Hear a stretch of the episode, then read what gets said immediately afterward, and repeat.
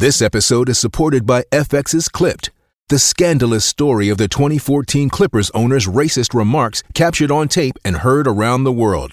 The series charts the tape's impact on a dysfunctional basketball organization striving to win against their reputation as the most cursed team in the league. Starring Laurence Fishburne, Jacki Weaver, Cleopatra Coleman, and Ed O'Neill.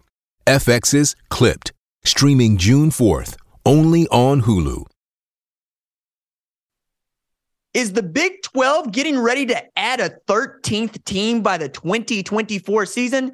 Certainly seems so. Let's talk about it. Let's go. It's the number one college football show.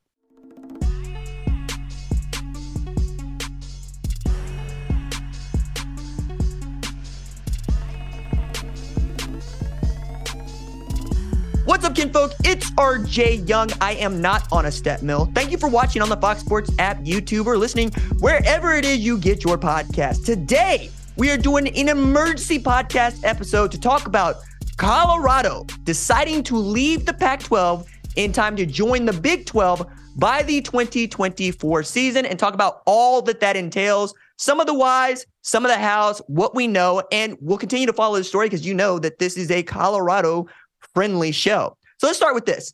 13 teams is what the Big 12 is slated for 24 25. The reason that they could do this is because the Pac 12 does not have an agreement that would keep Colorado on its books past this season, that being 2023.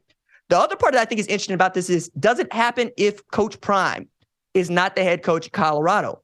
It's hard to say, but we do know that Coach Prime is a draw. We also know that Coach Prime has his background in the state of Texas, which has always been friendly, friendly to the Big 12.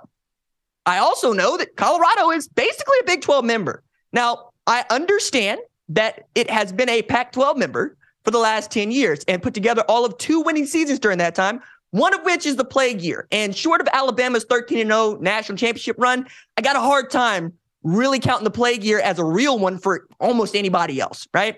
But they also had a 10 win season in 2016 where they went 10 and 4. But it really hasn't felt like a fit.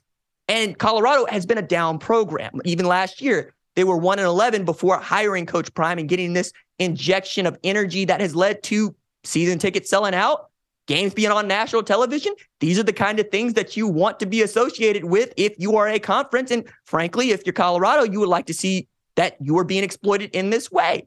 Now, if you get Colorado back in the Big 12, and you do, you're also inviting Coach Prime to recruit in the state of Texas. Again, it's not just that the Dallas is his hometown. It's that Shedeur Sanders played at Trinity Christian in Texas. It's that Coach Prime began his coaching career as a high school football coach in Texas. It's also that we already have evidence to show kids from Houston will pick Colorado.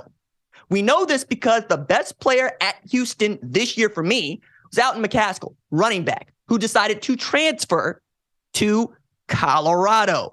Alton McCaskill probably going to be RB1 when Colorado opens the season this year against Texas Christian, which you can watch on Big Fox. So, what this means for the Big 12 is you're adding more stability. And frankly, in the least short term, you're adding more value to your conference by adding a 13th team on the heels of losing OU and Texas to the SEC. You can do this because Conference Commissioner Brett Yormark was very smart.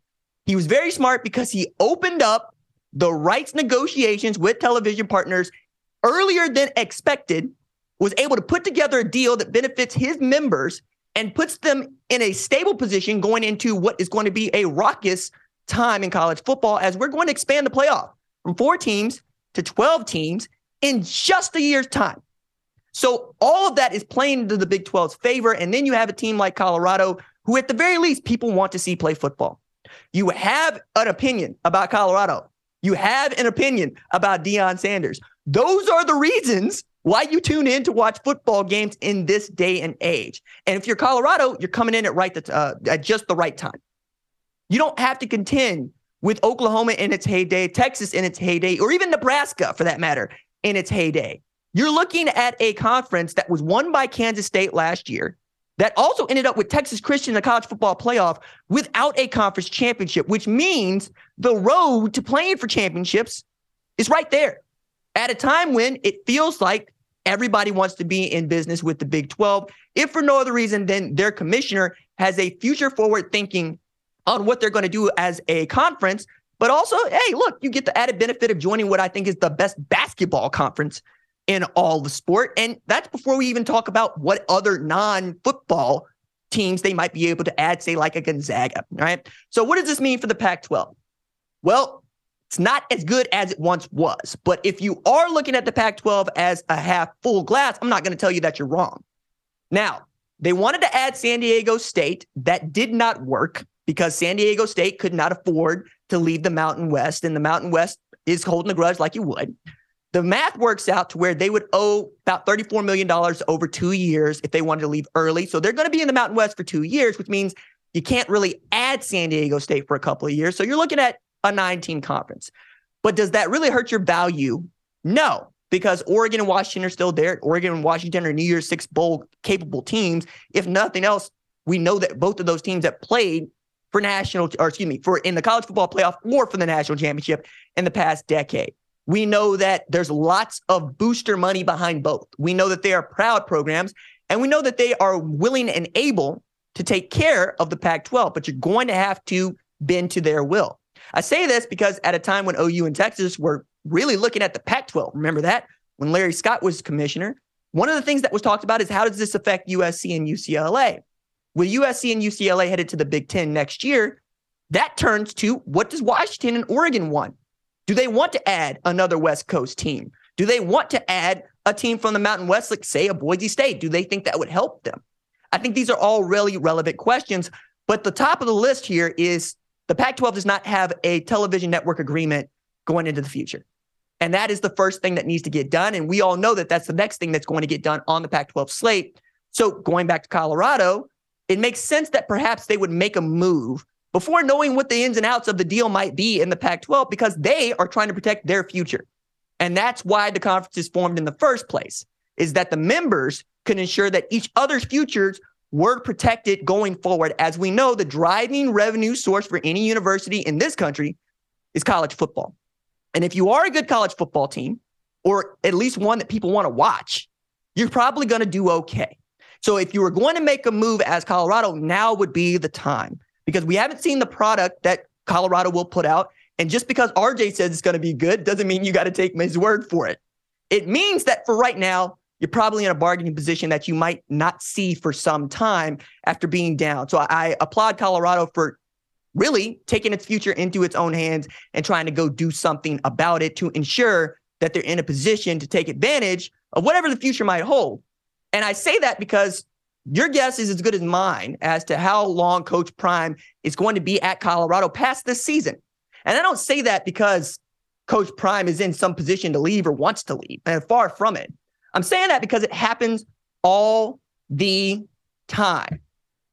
We're talking about a time when Oklahoma had won six straight Big 12 championships and Lincoln Riley had led them to three playoff appearances and still decided to opt to leave a program where he had never won fewer than 10 games in a season to go to one where he, they were four and eight the year before because he wanted the challenge. He wanted to try to rebuild what he thought was the mecca of college football at USC.